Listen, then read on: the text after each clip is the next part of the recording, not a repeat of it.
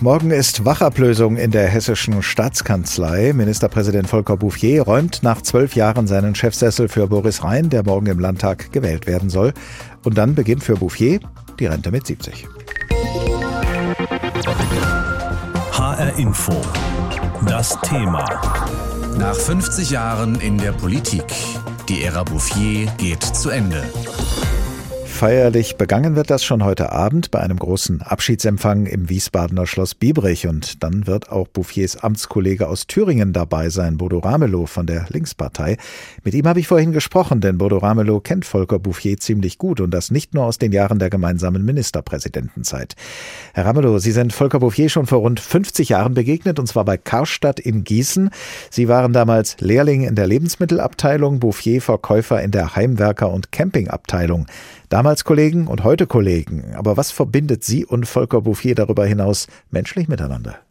Jetzt sind die letzten sieben Jahre hm, gemeinsamer Zeit als Ministerpräsident natürlich etwas sehr Verbindendes und da gibt es eben tatsächlich dieses persönliche Schlüsselelement. Volker Bouffier war der erste Ministerpräsident, nachdem ich gewählt worden war und im Bundesrat meinen ersten Auftritt hatte. Und der erste, der mir über den Weg gelaufen ist, war Volker Bouffier. Und da habe ich so noch gedacht, ach nee, muss das jetzt der Volker sein. Und äh, das ist doch so ein harter Hund. Und er kam auf mich zu und seine Mundwinkel, die üblicherweise weit unten hängen, gingen nach oben.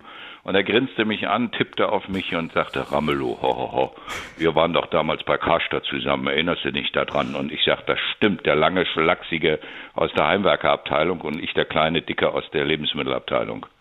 Politisch könnten ja Ihre Standorte und die Parteien, zu denen Sie gehören, unterschiedlicher kaum sein. Hat das gar keinen Einfluss auf Ihr persönliches Verhältnis zueinander? Doch, das macht ja den spannenden Bogen aus. Denn tatsächlich, er hat äh, in den 70ern in Mittelhessen für eine Politik gestanden, die nun bei mir ganz schön weit weg war. Er hat Franz Josef Strauß nach Frohnhausen damals geholt im Wahlkampf und ich war das mit der Trillerpfeife vor der Tür. Er hat äh, gedanklich zu Leuten wie mir gesagt, geh doch rüber. Und dann gab es 89 die Möglichkeit und ich bin rübergegangen. Und deswegen mache ich mich heute immer lustig über Volker und sage, ich bin sein dienstältester Außendienstmitarbeiter in Thüringen. Nach der letzten Landtagswahl in Hessen hat Volker Bouffier mit allen Parteien im Landtag gesprochen, außer mit der AfD und der Linken. Wie haben Sie das empfunden, dass Ihr Freund Bouffier die Linke, also Ihre Partei, an diesem Punkt in einen Topf mit der AfD geworfen hat? Da kann er sich nicht lösen von seinem Weltbild. Ich bin ja froh, dass er sich von vielen anderen Weltbildern die aus der Zeit von Roland Koch, wo kann man hier gegen Ausländer unterschreiben und solche Dinge, dass er sich davon wirklich gelöst hat und dass wir im Bundesrat häufig sogar eine verschworene Gemeinschaft sind. Wenn es um Länderinteressen geht, da redet Volker Bouffier sehr wohl mit mir und da stört ihn mein Parteibuch überhaupt nicht, weil da geht es wirklich um Länderinteressen.